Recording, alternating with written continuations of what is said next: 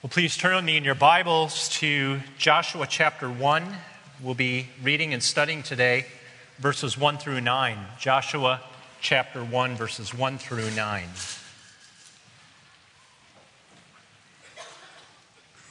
Uh, Kevin will be returning to Revelation in a couple of weeks. While he's gone, we have a few uh, sermons from various passages over the next couple of Sundays. Looking again today at Joshua 1, verses 1 to 9. Let's pray before we read God's word together and ask for his help as we study.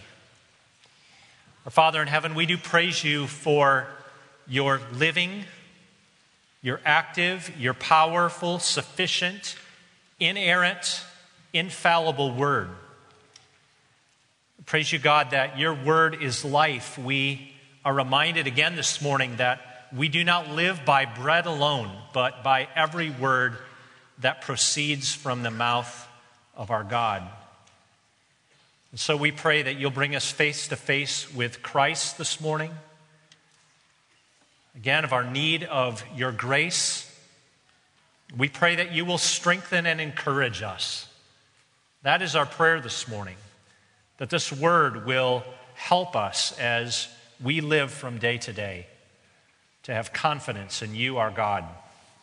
We pray these things in Jesus' name. Amen. Uh, back before um, I had my heart accident, so back in my running days, uh, I participated in a race that was called the Bridge Run. Now, I have to tell you, I, I wasn't really racing. Like, you know, I'm not going to win anything, so I was just running.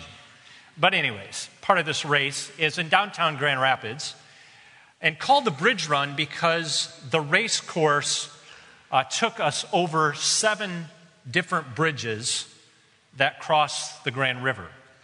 So it started in downtown Grand Rapids, ran out of downtown, ran out a little bit into the suburbs, ran back, but as we were running out and back, we kept crisscrossing the river. So back and forth, one side of the river to the other, seven times, seven bridges. Thinking about bridges, there's a lot of famous bridges in the world.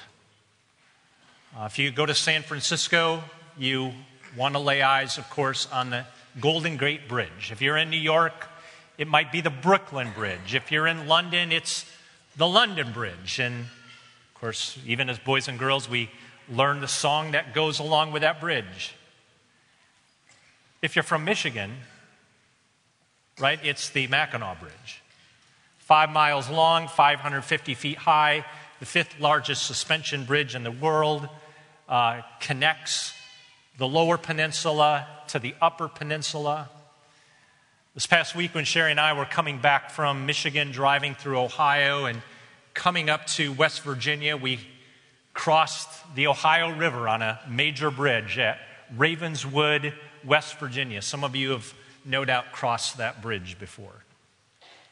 Bridges, of course, create a shortcut. So, bridges are wonderfully helpful because if, if a bridge wasn't in the place where it was, you know, you'd, you'd have to go drive downriver to a place, find a place where you can cross. But you have a bridge, you, you can go through the shortcut. Bridges fill a gap. With bridges, there is a before and then an after. So you're over here, you cross the bridge, and then you're here. This and then that. A crossing. Here and then there. You leave something behind, you cross the bridge, and you go on to something new. Thinking about that, we just crossed a bridge, didn't we? Just a few days ago.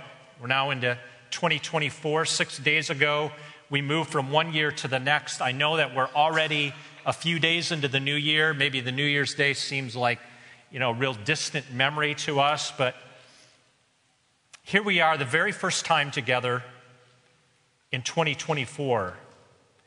And as we've crossed into something new, there's a lot that we don't know. Like what does this year hold for us? Well, as we turn to Joshua this morning, Joshua is a bridge book. That's what Francis Schaeffer called it. It's something like the book of Acts. The book of Acts, a bridge between the Gospels and the epistles, between the life of Christ and the history of the early church. The book of Joshua is like that. It is a bridge from the Pentateuch, first five books of the Bible, into the historical books. And even more, it is a bridge between the wilderness for Israel and the promised land for Israel. Here at the very beginning of Joshua, God's people are about ready to cross a bridge, as it were, into a new land, and that was a dawning experience for them. And what we find here in these first verses of Joshua is this God says to Joshua, God says to Israel, as you face this new thing, here's how I want you to face it. I want you to face it with strength, and I want you to face it with courage. Be strong, be courageous. Trust in me, trust in my promises, trust in my presence with you, trust in my word. Those things right there, that's what we find in these early verses. So let's read them together. Joshua 1 1 to 9. Here's God's word. After the death of Moses, the servant of the Lord, the Lord said to Joshua, the son of Nun, Moses' assistant, Moses, my servant, is dead. Now, therefore, arise, go over this Jordan, you and all this people, into the land that I am giving to them, to the people of Israel.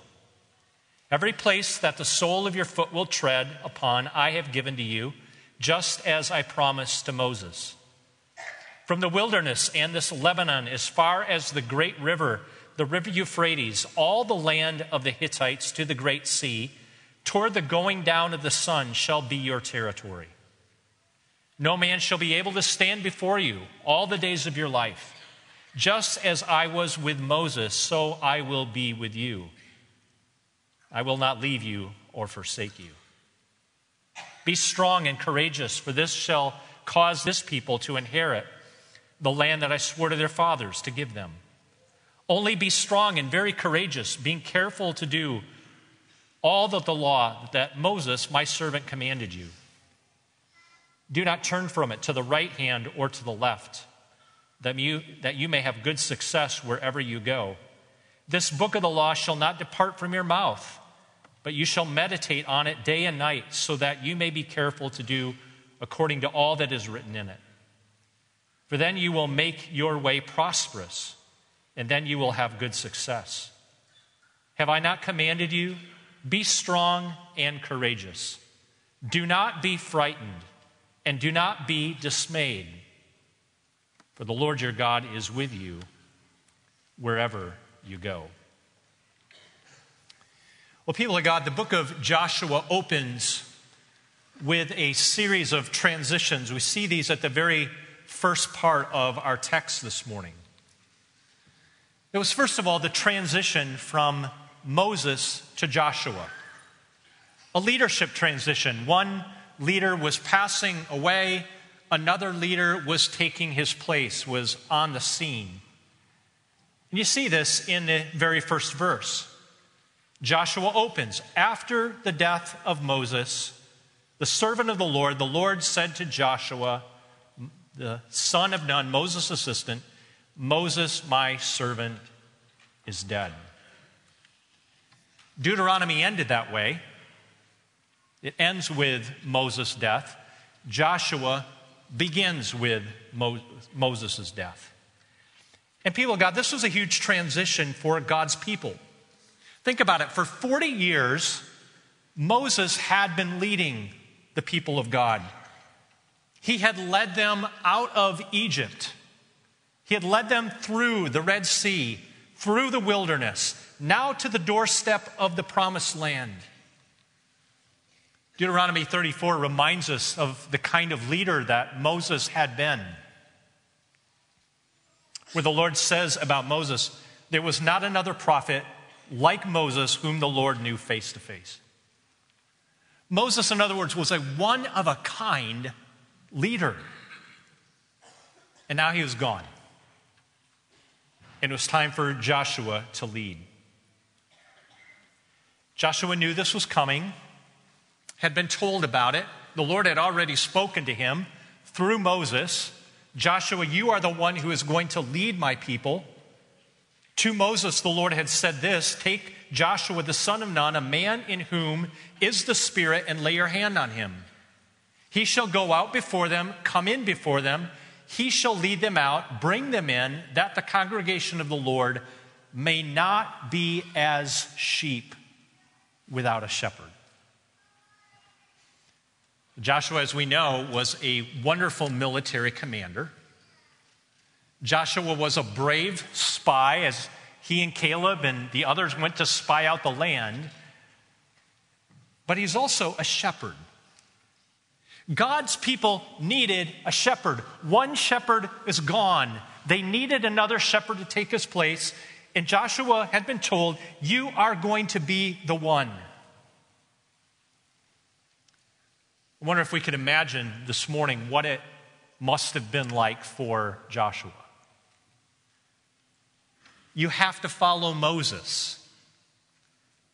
It's often hard, isn't it, to follow a great leader. In fact, when there's been a, a very prominent leader on the scene, it's often the case that the next leader doesn't do so well, often fails because he's got these incredible shoes to fill. So that next leader often fails. It's, it's often the leader that follows him that is able to lead well.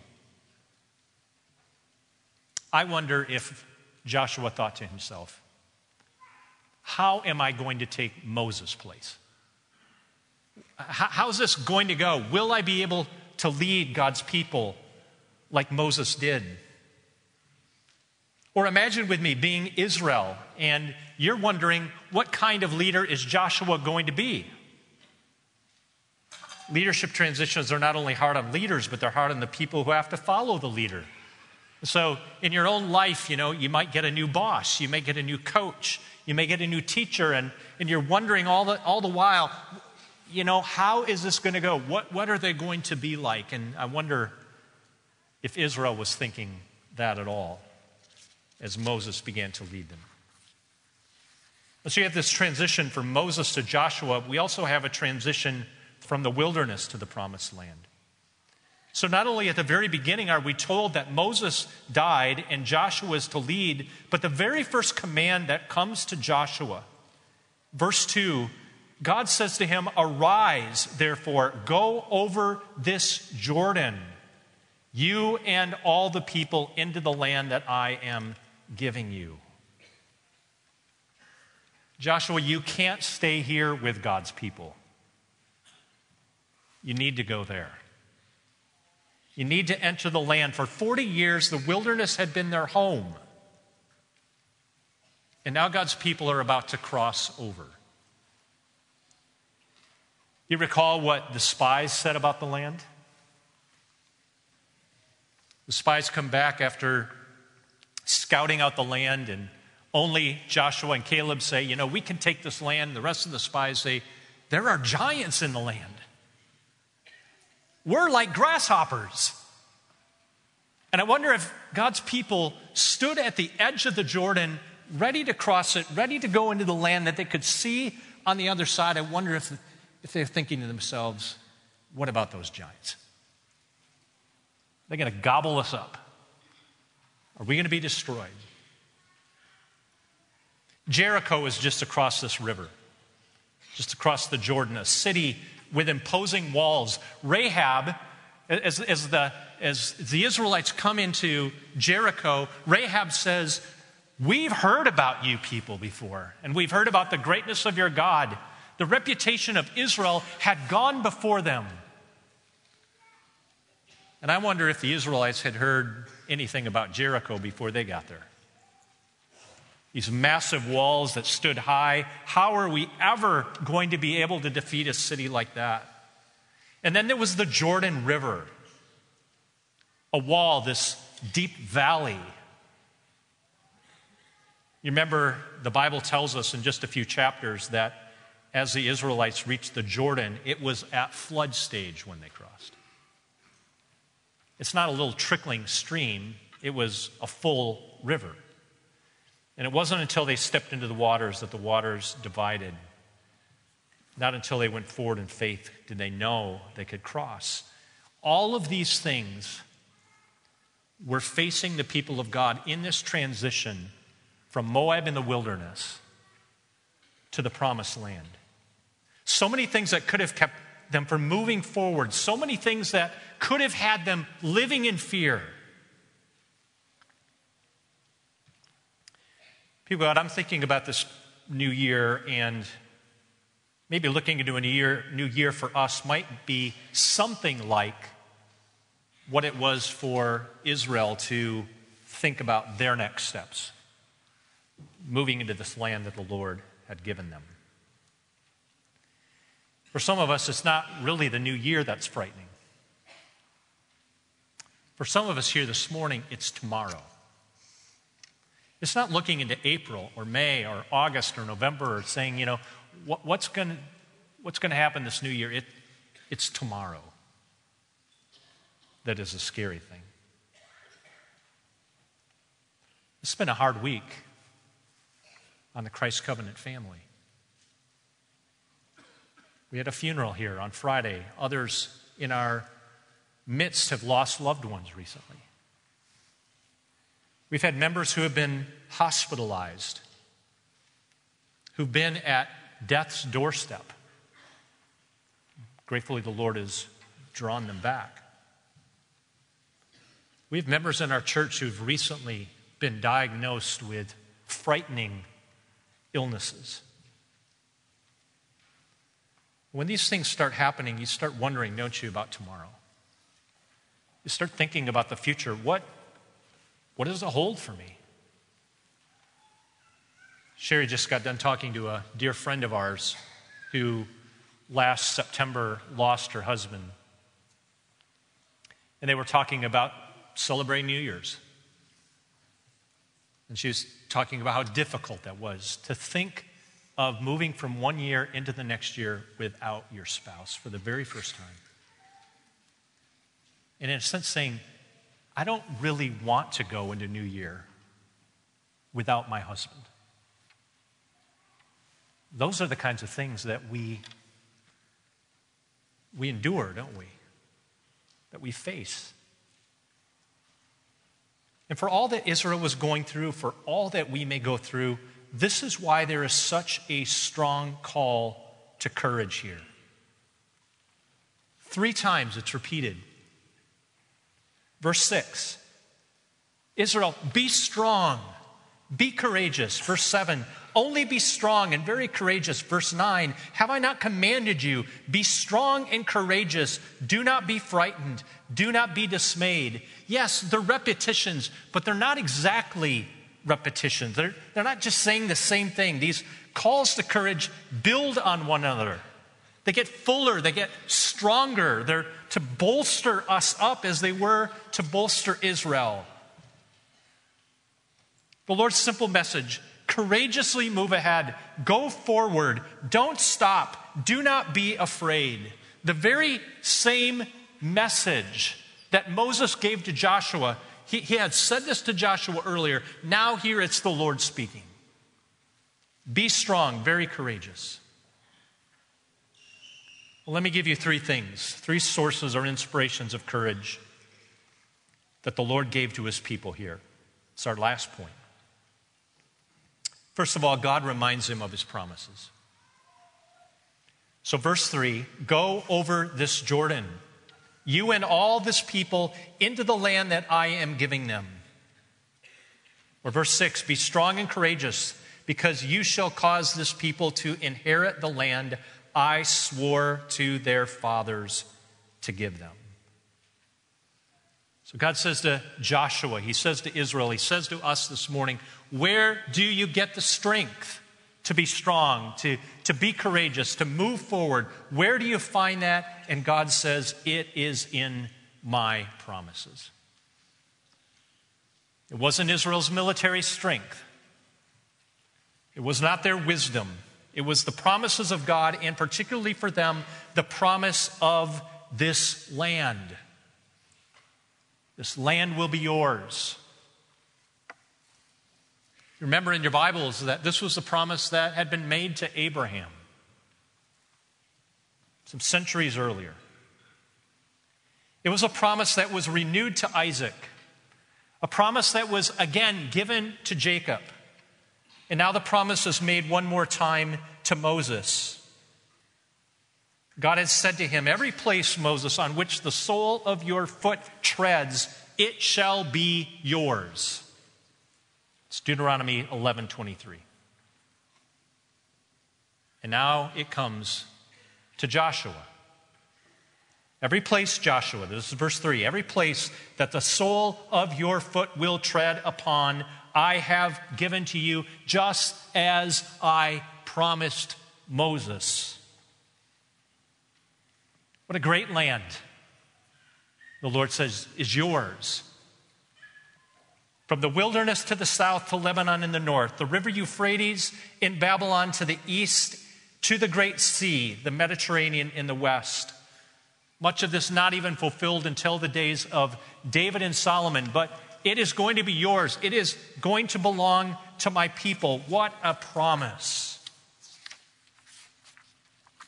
You know, it's the promises of God that really are key to the book of Joshua. God's promises, one after another.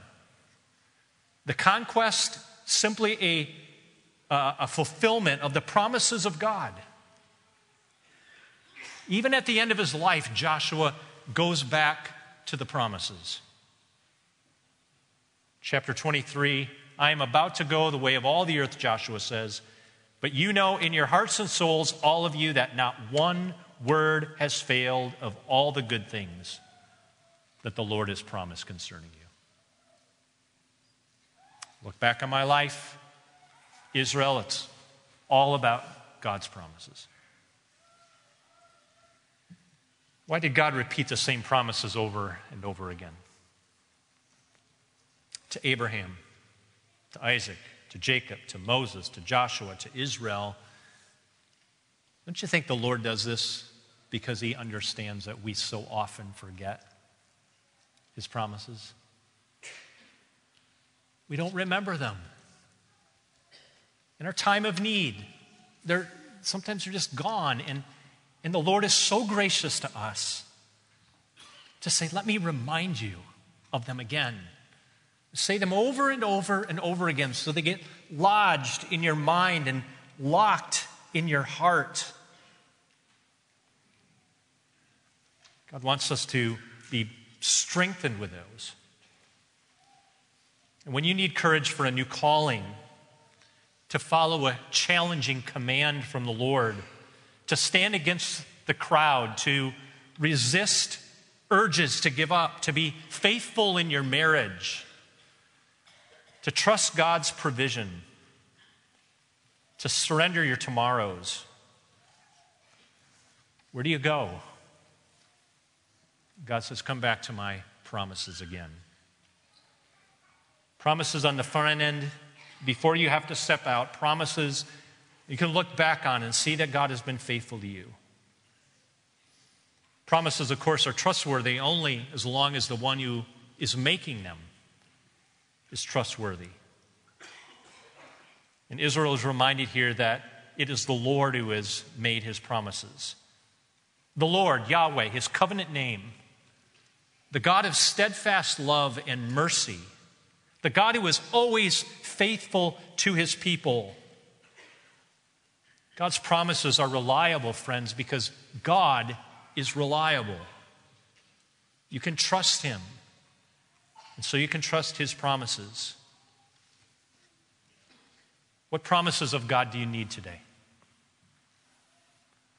What is it that you're going through, and what promise do you need to claim, to cling to, to hold on to, to shore you up? Listen this morning just to a few, Just a couple of promises. Philippians 4:19. My God will meet all of your needs according to his glorious riches in Christ Jesus. Psalm 31, 14, 15. But I trust in you, O Lord. I say, You are my God, and my times, they are in your hands. Psalm 103, verse 3 Bless the Lord, O my soul, who forgives all your iniquities, who heals all your diseases. Psalm 34:10 The lions may grow weak and hungry, but those who seek the Lord lack no good thing. Promises to live by. Not only have God's promises, we have his presence. It's the other thing the Lord said to Israel. Just as I was with Moses, so I will be with you. I will not leave you or forsake you, verse 5. Or verse 9 Be strong and courageous, for the Lord your God is with you wherever you go.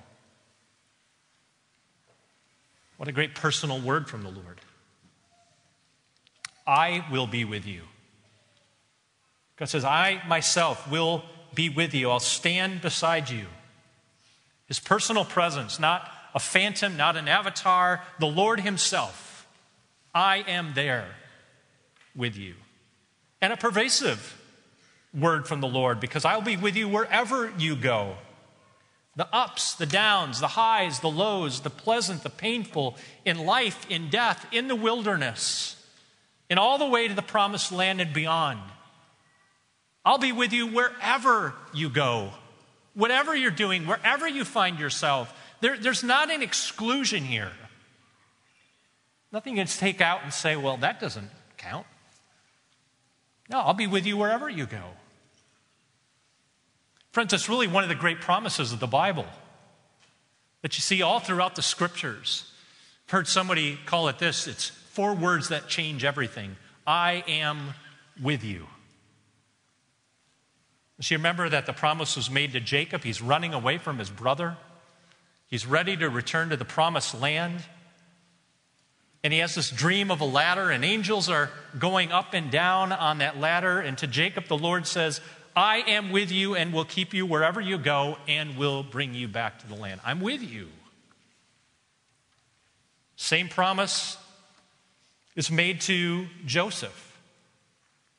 Joseph is sold by his brothers into Egypt, thrown into jail unjustly for two years, lingering in prison.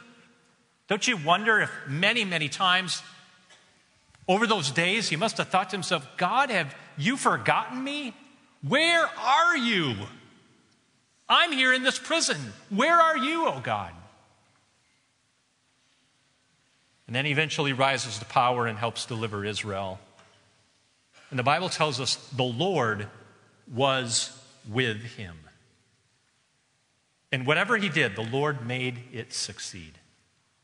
He wasn't alone, the Lord was with him. Or who can forget the promise in Psalm 23? Even when I walk through the valley of the shadow of death, I will not fear, for you, what? Are with me. you see that over and over and over and over and over again in the Bible? I am with you. That's what the Lord is saying to you today. Wherever you go, whatever you do, wherever you are, I want you to remember I am with you and I will not leave you or forsake you. When you are afraid, when you feel alone, when you are threatened, keep in mind God says, I'm here. Friends, how do we know that's all true? How do we know that that promise that God is with us is really true? Well, we have to remember the greatest witness to all of God's presence the Lord Jesus Himself. Just before His birth, Joseph and Mary, here's one of the names that He will have Emmanuel, which means God with us. You see, the pledge of his presence is established for us in Christ. He will never leave us or abandon us because He has come in His Son to save us.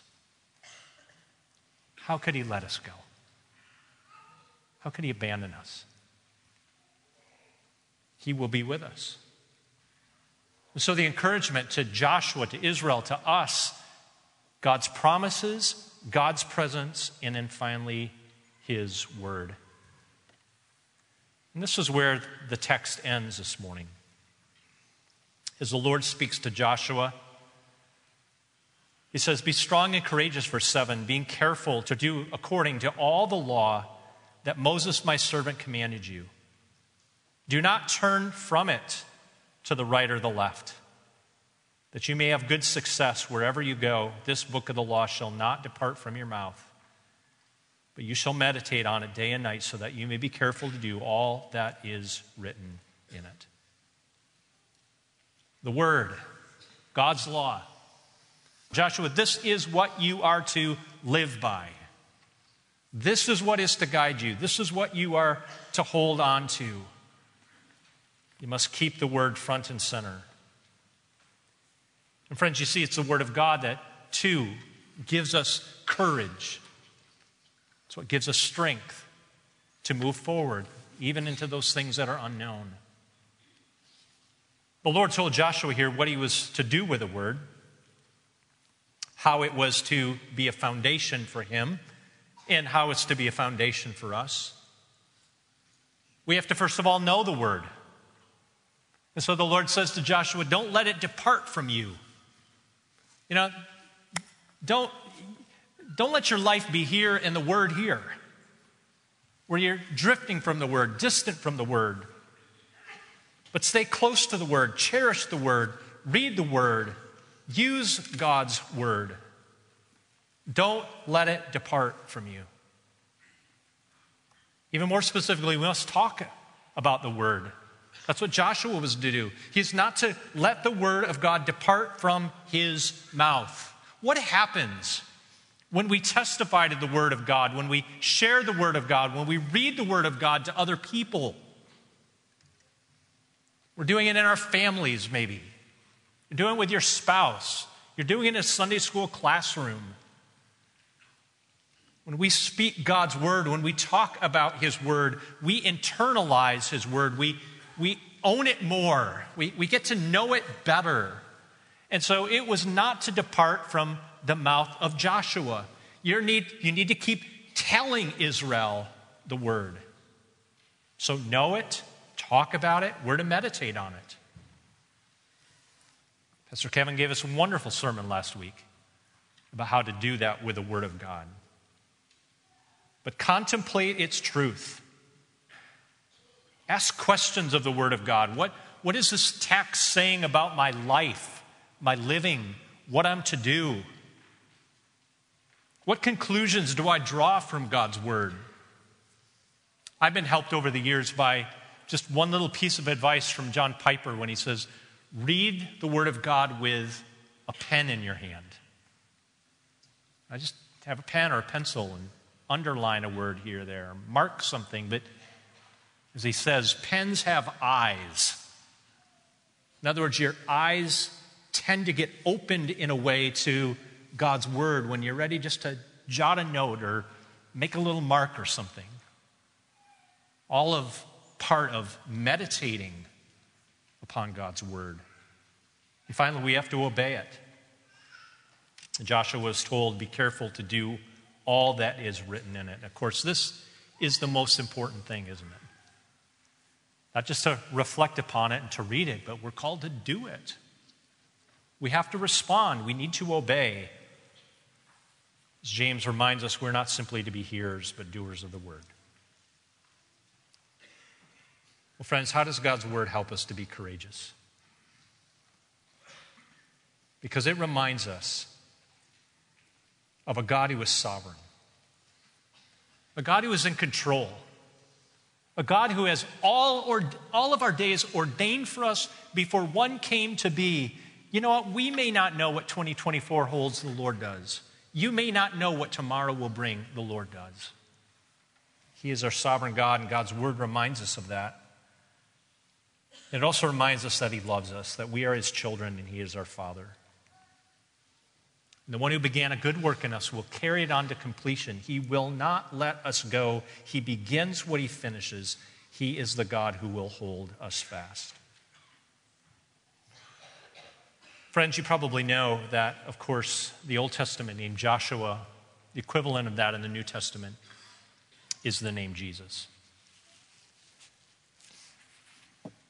It's because of the Lord Jesus Christ that all that God says here is true for us. He calls us to be strong and courageous by leaning on His word, His promises, and His presence. Jesus is the faithful one who has redeemed us. Jesus is the one who has run our race before us. You know what? Right into the promised land, right? The Bible reminds us we have an anchor there for our soul. An anchor. Hold, held tight in heaven for us. Guarantee that we're going to make it. Our days, our years may change. But Jesus is the one who is the same yesterday, today, and forever. And so be strong and be courageous. As God's people, let's go forth trusting Him. Whatever tomorrow holds, whatever this year holds, let's pray together. So, Father in heaven, we do pray that you would guide us. Guide us, O thou great Jehovah as we are pilgrims through this barren land, we are weak, but you are mighty. And so hold us with your powerful hand. In Jesus' name we pray. Amen.